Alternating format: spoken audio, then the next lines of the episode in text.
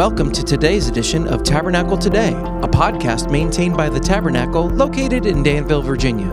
The following sermon is by our guest speaker, Pastor Charles Wilson, Senior Pastor at the Hill Church in Roanoke, Virginia, and was recorded during our Sunday morning service. To view the sermon, go to our YouTube channel at The Tabernacle Today, or to view the entirety of our service, please visit our Facebook page at The Tabernacle Family. Additional information about the Tabernacle can be found at our website at www.thetabernaclefamily.org. Our prayer is that you will be blessed by the Word of God today. Turn in your Bibles as we join Pastor Charles for another edition of Tabernacle Today.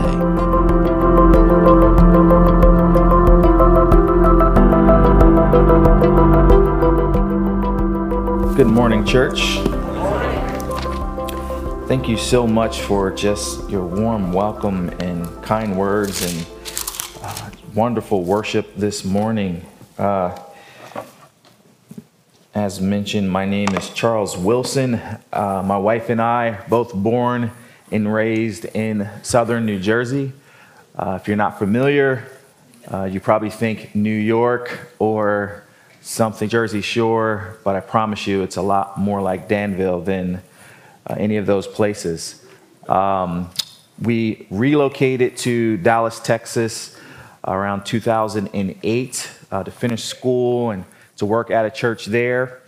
And our, our oldest son graduated in 2016 and he wanted to go into film and video. And so we wanted to make sure he got a biblical word, worldview wherever he went. And so we brought him down to Lynchburg to visit Liberty, and he fell in love with Liberty. And so we dropped him off there with, and also a lot of our money. Um, and he uh, did like any uh, student does this there for a while. He found a young lady there that was actually from New Jersey. So we moved from New Jersey to Texas, and he finds uh, a wife at Liberty from New Jersey. And uh, we are expecting our first grand boy in April and we are so excited about that um, and just what that means for us as uh, grandparents. And then our younger son is 21. He's in Atlanta at school, and the rest of our money is there, and he is doing well.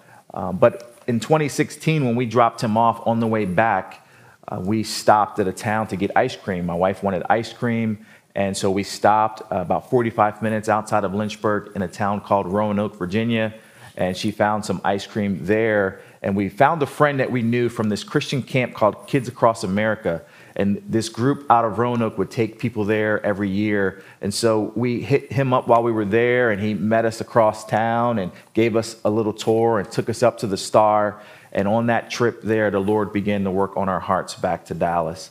And we felt called to come plant a church in Roanoke, Virginia.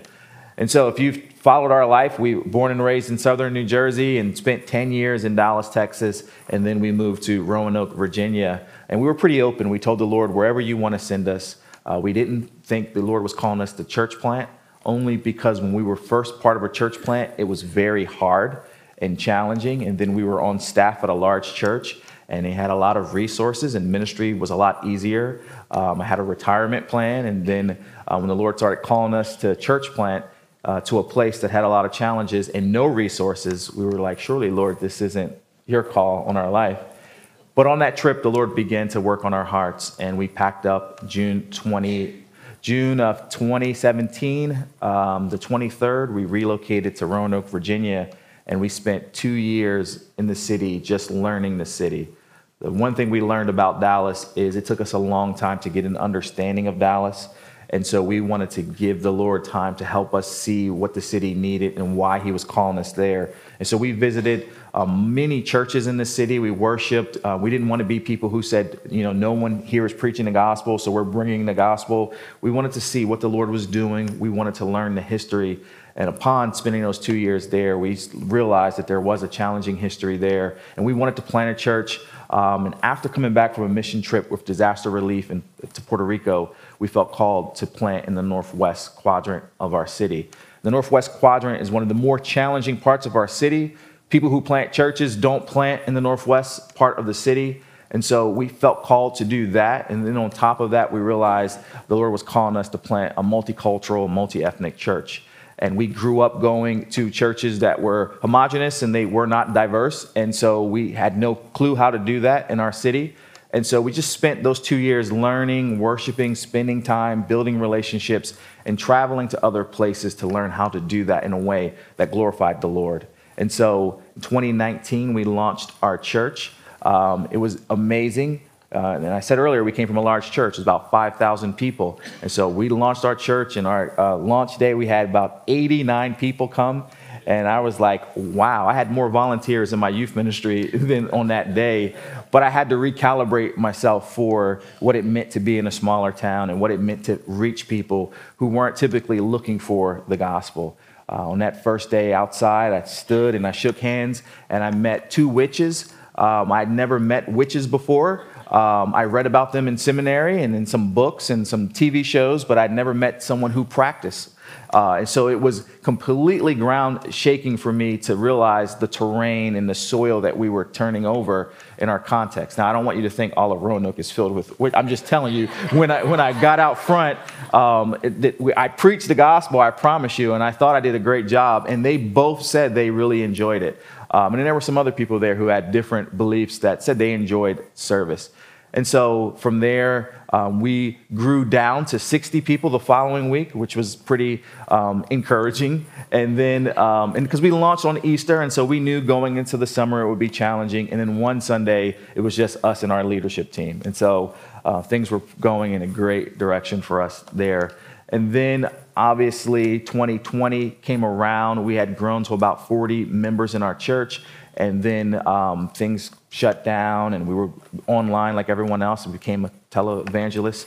Um, and our church coming out of when we were able to start gathering began to grow. And that next year, we had grown to about 70 people. And we closed on an old facility right in the heart of where we wanted to be um, in Northwest Roanoke. It was Villa Heights Baptist Church that left in 89. Um, they rented it out a few times, and then it became completely destroyed. It's about 45,000 square foot facility, and the Lord blessed us with that right before 2020, by the way. And so it was maybe two months before the shutdown. Um, and so we were worried about our church going forward, and then we took on a full building to renovate at the same time. Had, I didn't know how we were going to survive and go forward. My wife, who's just a great woman of faith, never worried at all. And so, coming out, we did a fundraiser for our building to start the first phase. Um, we were blessed with a facility downtown to use for free for almost a year. And then we were giving another church that didn't need as much work as the one we're renovating now. And so we spent some time renovating that. And that's where we meet today. Um, we have about 100 people, 110 people who are members of our church. Our children and youth ministry is doing well. Those are two priorities for us. In a challenging context and a challenging uh, community, we want to spend our time and our energy discipling young people. We want to reach them before the concrete dries. Uh, we want to make sure that we can be in their lives as soon as possible. So we have a full time youth director and a part time children's director. Um, and things are going well. Um, we are raising up a young minister now who's preaching for me this morning, um, which is pretty exciting for our church. And we are hoping to finish the first phase of our building within the next year. And so please be in prayer with us as we're finishing uh, raising up the funds for that. We thank you for your support. They say church plants do two things for established churches that when churches are part of supporting a church plant, their church gets ignited and excited about new life happening. And if a church plant can survive for five years to become sustainable, they are more likely to be around for 90 years than other churches. And so, next April, not this one, but the following April, will be our fifth year anniversary. And the growth that we're seeing now and the things that are happening, we look like we're going to hit that five years. And Lord willing, we will continue on until He returns. And so, please be in prayer for us. And you can always look in on our website to see how we're doing and how we're being faithful to where the Lord has called us to be. Uh, this morning, I want to preach from a passage out of Philippians. Uh, if you have your Bible, uh, chapter 1, I'll start reading at verse 12.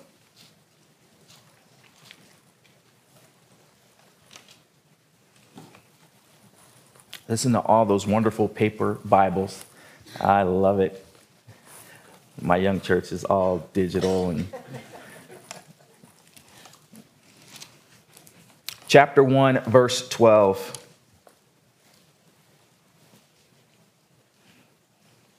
And the apostle writes Now I want you to know, brothers and sisters, that what has happened to me has actually advanced the gospel, so that it has become known throughout the whole imperial guard and to everyone else that my imprisonment is because I am in Christ.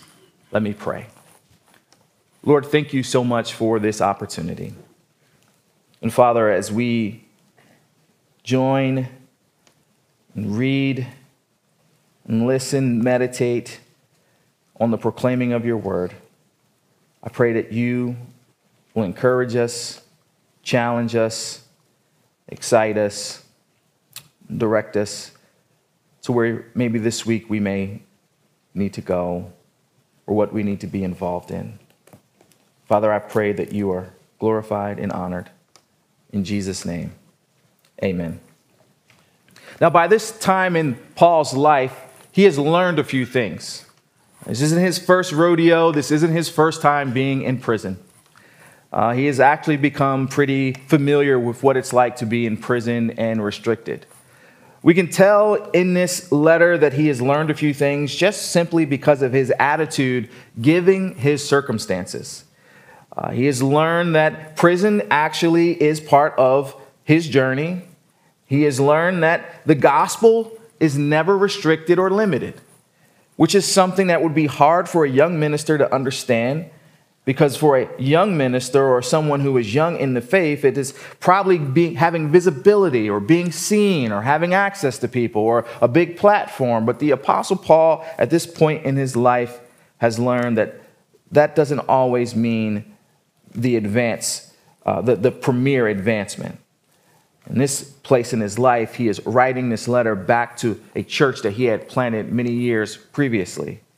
We know by some of his writing later in the book that there are some things happening in the church. There are two women who are not getting along in the church. There is some um, um, not really working together happening in the church that he is going to address. And we also know that over and over, I think it's almost 16 times, he uses the word joy, which seems to be the last word you would use given his circumstance given his limitations and given his imprisonment, I couldn't imagine thinking of using the word joy or having joy or being anywhere near joy. But for Paul, it's become part of who he is. In fact, he has found a way to turn his chains into charm bracelets. He has found a way to turn his imprisonment into a megaphone for the gospel. He has found his audience to be the ones during that time that he is called to minister to. He's utilizing the opportunity before him. He isn't wasting it, and he is finding actual fruit in that place. Here in the 12th verse, he says that I, I want you to know that what has happened to me has actually advanced the gospel that the gospel is going forward. But then he says at the end where I read, um, but this has happened because I am in Christ. And what Paul is doing here is he is adjusting uh, the theology for the readers or the people who are hearing about what's happening to Paul. And he is saying, listen, sometimes being in Jesus and following Jesus, some of the blessing of that could be your imprisonment or different times that the Lord may want to use. I know I always try to avoid challenges. My prayers don't say, Lord, lead me to challenges. It is usually give me the wings of eagles so that I can fly over those challenges. Right? I, that, that's, I only want the wings of eagles. I want to avoid them. I want to go around them. I don't want to go through them. But I'm pretty sure there's a few people in here today that would uh, testify and say that, that your faith has been uh, strengthened because of what God has brought you through. Maybe and the apostle is trying to share with the church that the Lord gives great anchors for us to make it through storms. And the evidence sometimes of his faithfulness isn't this big miracle in the middle of it, but it's just simply the testimony that you've made it through. Man, it's a different way of thinking. That's a different way of understanding our relationship with the Lord. And Paul is telling the church it is because of my personal relationship with Jesus and the ministry that he has given me that I find myself in this prison. That if I would just let go of Jesus or some of the things I believe, I probably could avoid prison. But because of my relationship, but because of um, his faithfulness to me and my love for him, that I find myself in this place.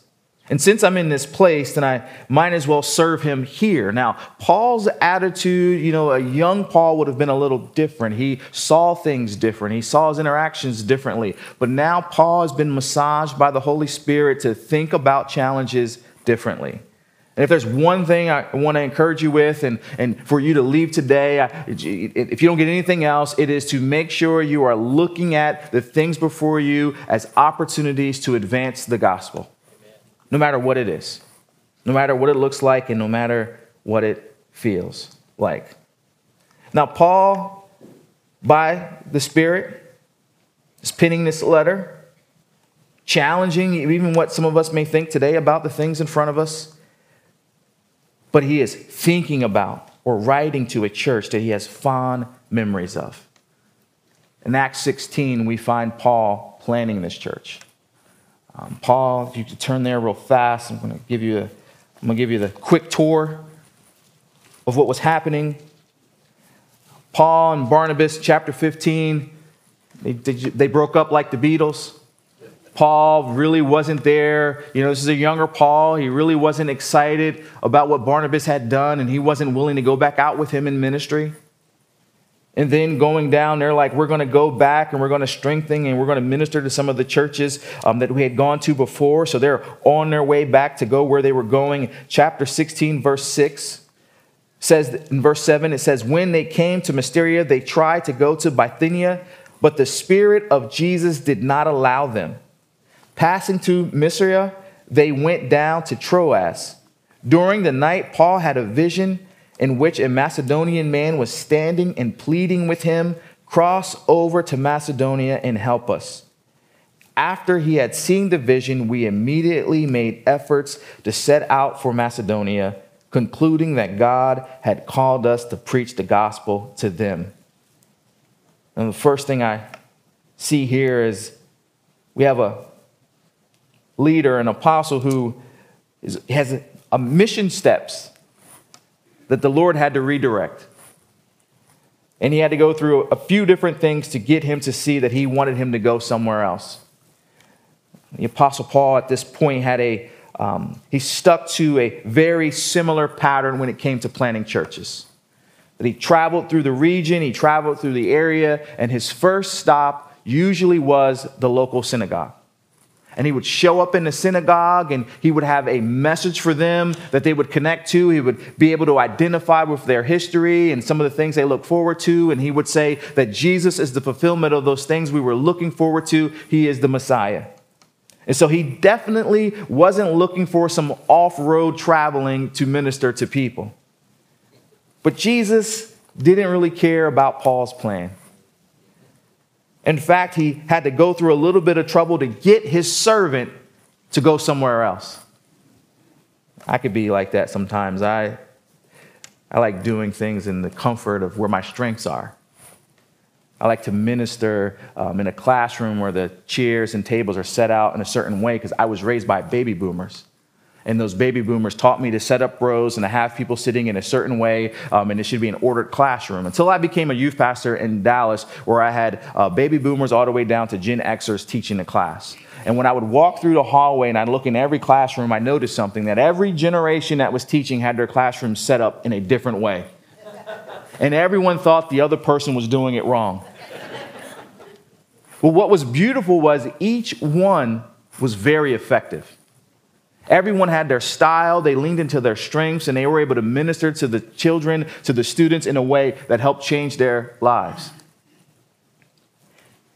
And if you would take one of them and put them in a different classroom, they would change it pretty quickly because they would say, This is, this is wrong. I need to have the chalkboard here, and these chairs need to be set up this way. And, but, but the reality is, the goal is really getting the information to the student and not the comfort of the leader. And this is what Paul learns here is that the Lord was taking him off course, was taking him into a different direction, and it wasn't his favorite way of doing ministry. You have a favorite way of doing ministry? You have a very strong opinion on how things should be done? As I get older, I'm realizing the things that I thought was the only way of doing it are not always right. And that the Lord is doing all types of great, amazing things in ways that I think are wrong.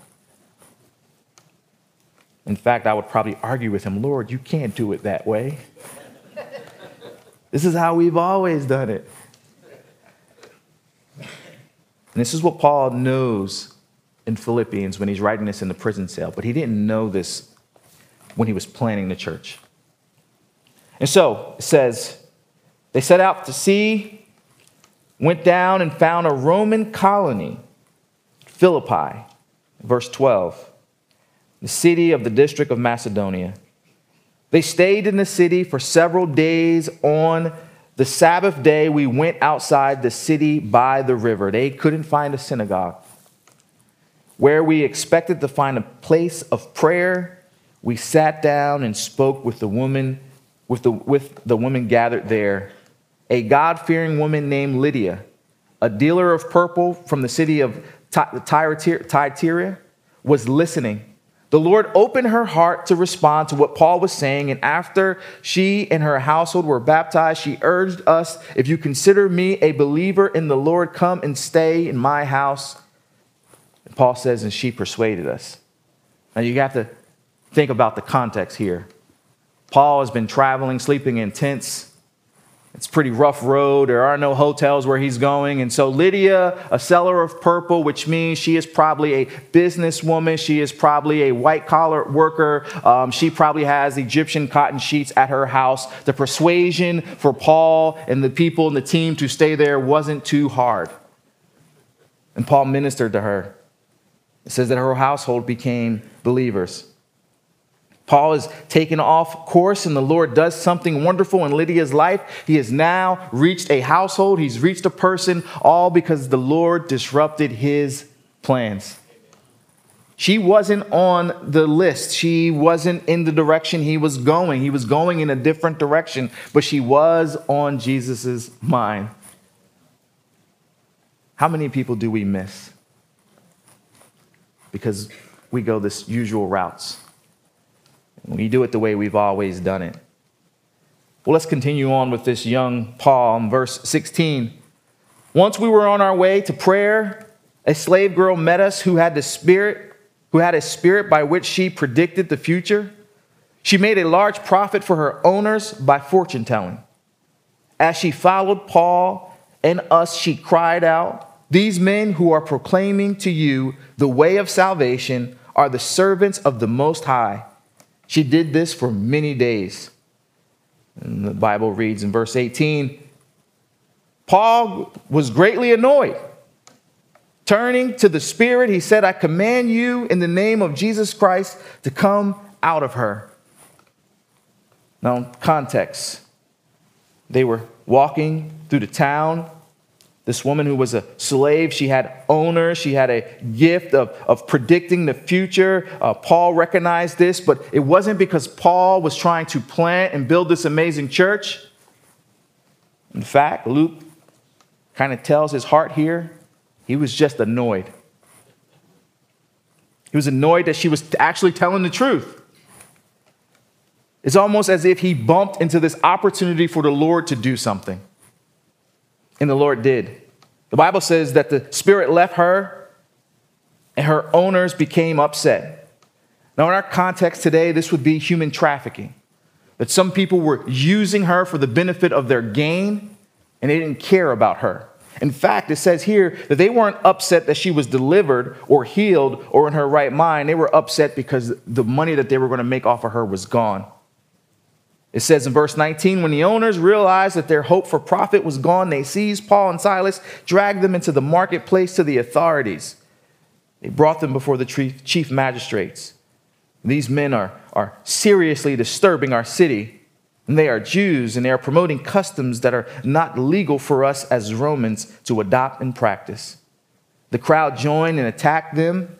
The chief magistrates stripped off their clothes and ordered them to be beaten with rods. After they had severely flogged them, they threw them in jail, ordering the jailer and the guard guard them carefully.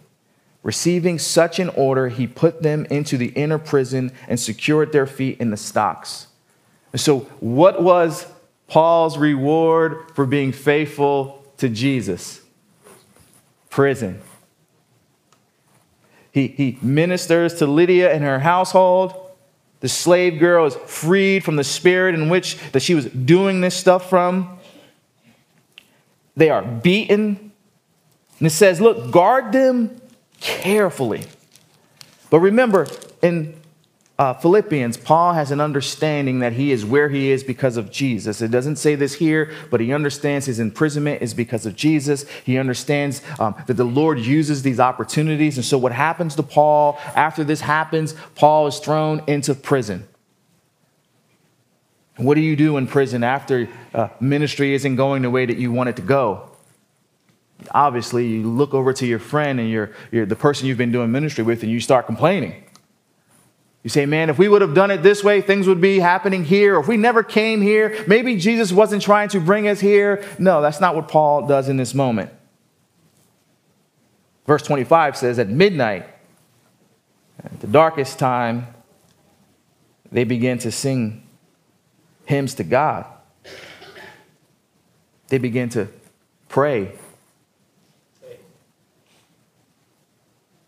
At midnight where it seemed like everything was going wrong, where it seemed like things weren't going the way that they wanted, they just started to sing. I've learned over the years that there are times where I just don't know what the Lord is up to. I don't know what his plans are, and he's really not interested in always giving me the next step or making it super clear. And so I've learned to just pray. I'm not a good singer, even though people say all the time I look like John Legend. I do sing. It's usually by myself. Or if the song is on, I'll sing with it. And it does do something for me. It reminds me that He is with me no matter what's happening. And when I'm singing songs that are filled with truth and theology, it helps me understand that God is huge and He is big and His ways aren't my ways and I am just, I am super small. In this situation, it says that when he was singing and they were praying, that the prisoners were listening to them. It's one of the most powerful lines in this. Because they told the guards to watch them carefully. But the Lord, uh, in His sovereignty, has placed the Apostle Paul and, and, and these guys right in the middle of the prison, and all of the prisoners were looking at them. And what were they seeing?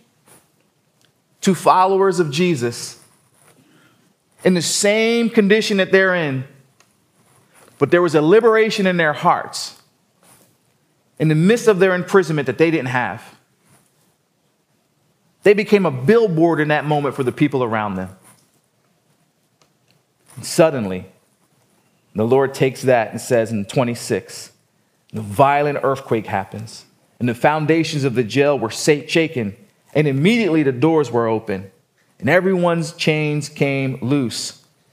When the jailer woke up, he saw the doors of the prison standing open. He drew his sword and he was going to kill himself since he thought the prisoners had escaped. The understanding is if you would have lost them, then his life would have been lost. And he thought all hope was lost. So let's get the scene, right? Paul is in the middle of a challenging situation. He chooses to worship and praise the Lord in that moment. The onlookers are watching this, and the Lord shows up in a powerful way. The, the chains come off of them. They are, they are freed there. And then the jailer looks. He sees that he is, he has lost. The doors are open. He's lost the guys. And Paul screams out, Don't do harm to yourself. We are still here. This is the same person that beat on him. This is the same person that had done him harm. Verse 29 the jailer called for lights, rushed in, fell down trembling before Paul and Silas. He escorted them out and said, Sirs, what must I do to be saved? They said, Believe in the Lord Jesus and you will be saved, you and your household. And they spoke the word of the Lord to him along with everyone else in the house.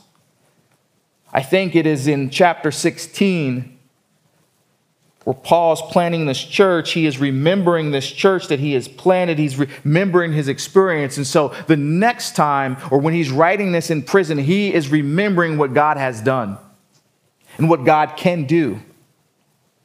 It has to be the work of the Lord in his heart to cause him to care about the jailer in this situation.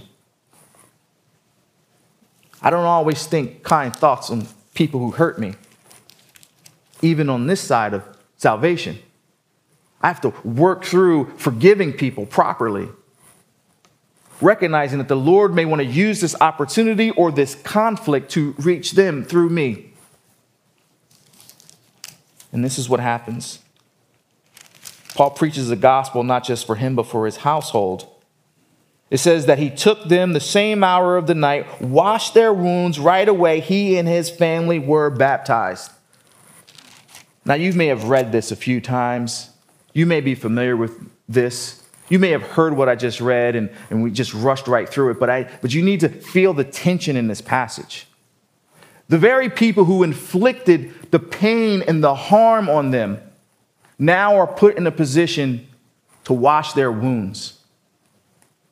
I'm talking about the person who beat on them is now asking for their hand so that they could be a part of the healing.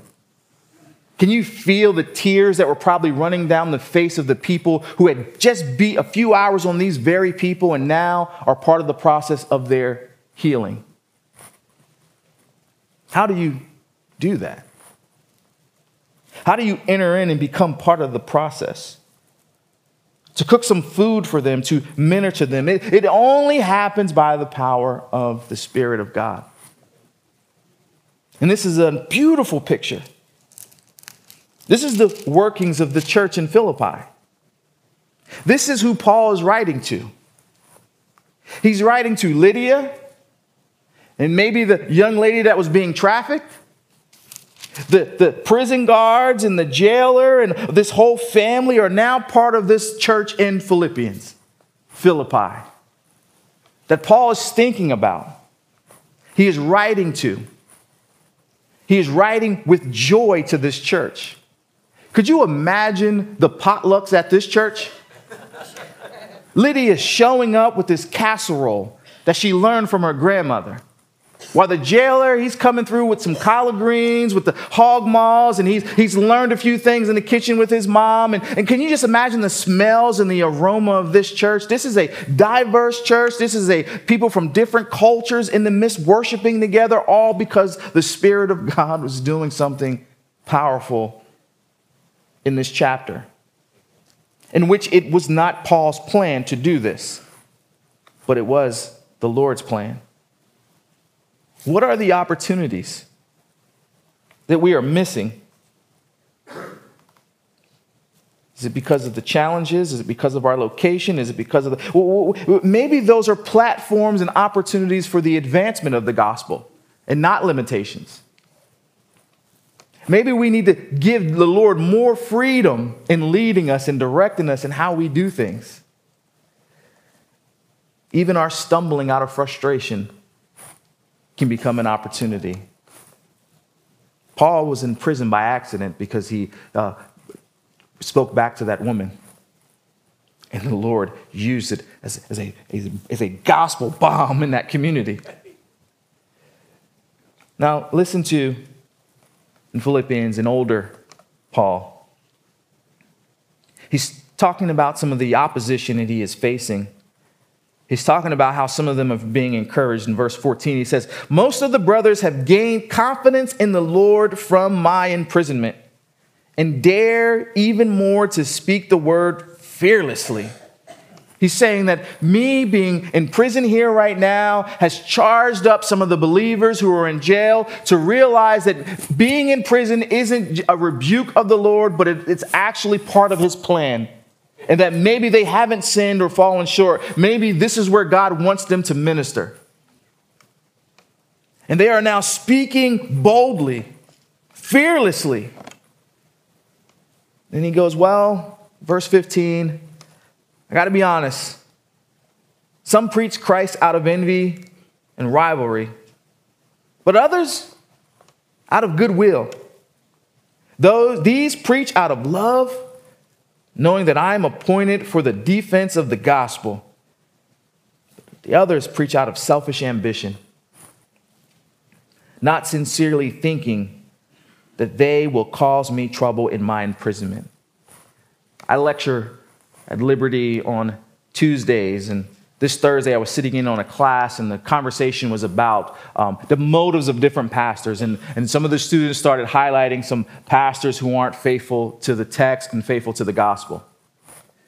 And it reminded me of this passage because this is what Paul is saying. He goes, Some of them preach because they have motives that are just not genuine and they're not good and they don't like me, and so they're speaking in this way. Some of them do it for this reason. Some of them are good guys. Some of them, their heart's fixed on Jesus. But look what Paul says in verse 18.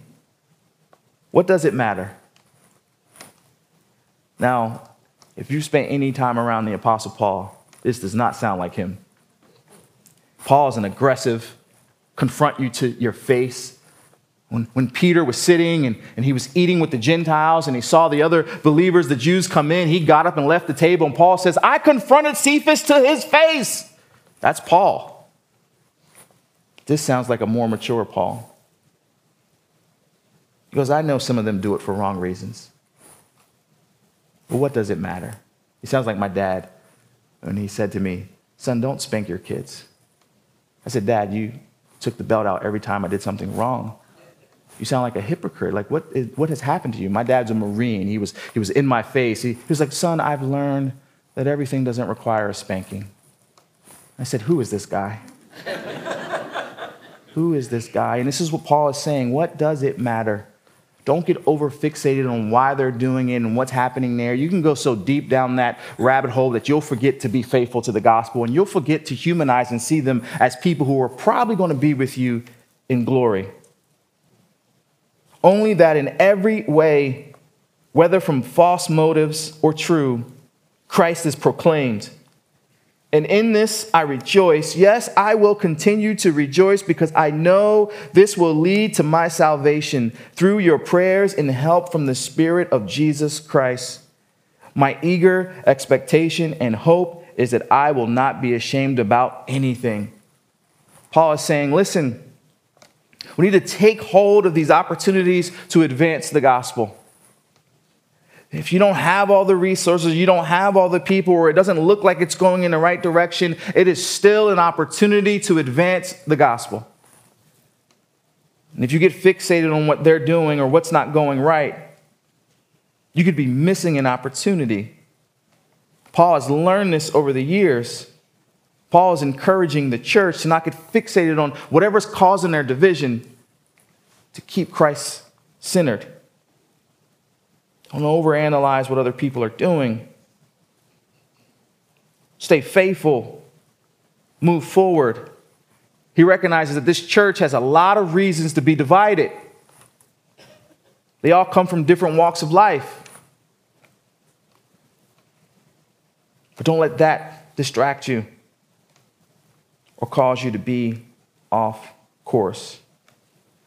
Take advantage I was up at the Star one day, and this lady had come up to me, and she started to share the gospel with me, which I thought was amazing. She was, she was around 70 something years old, and she started giving me some of the history of the city and of the star and how some members of her family were part of the people who first put the star up there. And she said, When I was young, I wanted to be a missionary and I wanted to travel the world and I wanted to share Jesus wherever God would send me.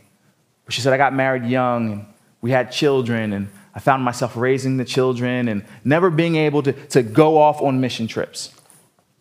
And now my children are grown, and I come up to the star every chance I get. Because I've learned something over my time living here in the city that people from all over the world, when they travel through Roanoke, they come up to this star. And so I have the opportunity to share the gospel with people from Russia, people from Ukraine, and all over the globe. Instead of thinking that she missed something, she's actually using her opportunity with what she has and how God has shifted our country to be a place where people can hear the gospel of Jesus Christ right in a small town called Roanoke, Virginia, at the Star. And she's got the most amazing hustle I've ever seen before. Because a 70 something, who's going to turn away and not listen to a 70 year old sweet woman? And so as soon as she says, Baby, can I, can I ask you a question? She's got you. You're not going anywhere. She doesn't have to chase you down. No one's running away. She has an amazing platform to share the gospel of Jesus Christ every time she goes up to that star.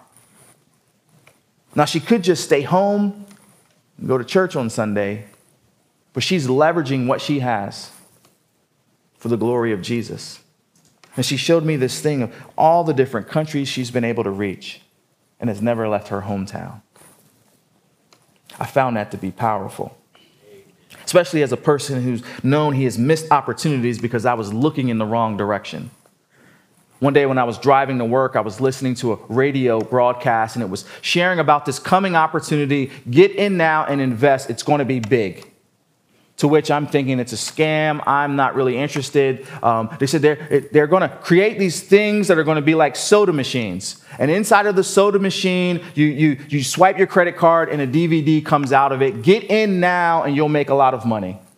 To which I said, This is the silliest idea I've ever heard. I'll just go to Blockbuster or Lee's Video and get my DVD. Why would I put it inside of this soda machine thing? Not knowing things were changing.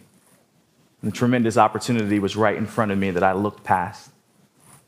Another time I was driving in and they were saying the same thing about getting in on this at the ground level on this new idea uh, of satellite radio. And if, if, you get in now at four or five thousand dollars, you'll make a lot of money. And what we're going to do is put satellites inside of cars. And I went to technical school, and so I said, satellites need to be still pointing at the satellite in outer space in order to. How can someone drive down the street? This is a terrible idea. And I look back kicking myself.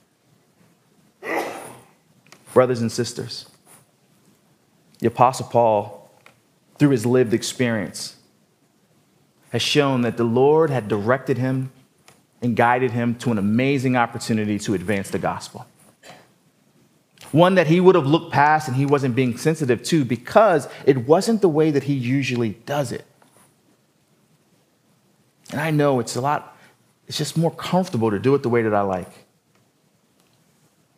I was invited to go on a mission trip to Mexico. The missions pastor at our church came to my office and said, Charles, I want you to go on this mission trip. And I said, Michael, I failed Spanish. I'm going to be useless. There's nothing I can do down in Mexico. And he said, okay. And he turned away and he started walking back to his office. About five seconds later, I felt so convicted. It was almost as if the Lord was saying to me, How dare you?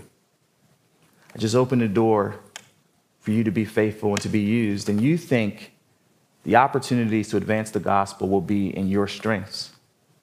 You know so much about the Bible, but you don't realize that it is me who does the work. I just need you to go. And I went back to Michael's office and said, Michael, I'm so sorry. Um, you know, I was a little fearful of going to Mexico, and I don't speak Spanish. And my, I thought my gift was communication. And he, he got me signed up. I went to Mexico. And the entire week we were doing ministry, I, I, played soccer with kids. And the kids would come up and try to speak to me in Spanish. And I would say, No, Espanol. I don't know Spanish. And the kids would give me flowers and they would hug me. And we played soccer every day. I shared uh, my testimony with the translator, which was very hard because you got to stop in between. I just felt like it was such an amazing failure of a week. And then I saw all these young people come to Christ when the gospel presentation happened. And then when we were leaving, all these kids lined up and gave me the biggest hug I ever got before in my life. And in their eyes, I could just see how they just appreciated us being there and how the Lord used that moment. And that's when I realized, man, you, you, you think it's you, it's me. And I love people. And I want you to reach people and touch people that you usually wouldn't go to. And I want you to go. You said you would be faithful. You don't get to pick your favorite parts of doing this. I just want you to be faithful. Church, verse 18, Paul says, What does it matter? Only that in every way, whether from false motives or true, Christ is preached. It's as if he understood the most important part of this in any way possible, any opportunity. Maybe this could be an open door. Maybe the things that we think are about to be some of the most challenging, difficult things are creating avenues for conversations we didn't have before. Maybe there are openings into communities where we can speak truth and love people and be with people in ways that we couldn't before. Instead of being pessimistic about what's happening and things aren't like they used to be. Maybe we need to ask, Lord, what are you up to? And how can we join in in what you're doing? How can I spend this season of my life the most faithful way possible? How can I utilize the washer and dryer in my house to help some young college student who doesn't have a home? How can that be a platform to minister and reach people that I haven't been able to reach? I don't know what it is for you. But I pray that we spend ourselves in a way that encourages those who are feeling a little weak like Paul when he was in prison and the other believers got encouraged and were on fire. That's what you guys have done for us. Your recent support for us reminded us, it was a call out of nowhere. It was just a reminder that the Lord sees us and He cares about what we're doing and the people we're trying to reach. And He's doing it, encouraging us through a church I didn't even know existed. The group of people who are worshiping Him every week, who, who thought kindly of us to help support us on this mission. Or think about the countless people you support in places that I've never heard of, and maybe some of you have never heard of, but you've been the wind beneath their wings so that the gospel of Jesus is proclaimed. Let's pray.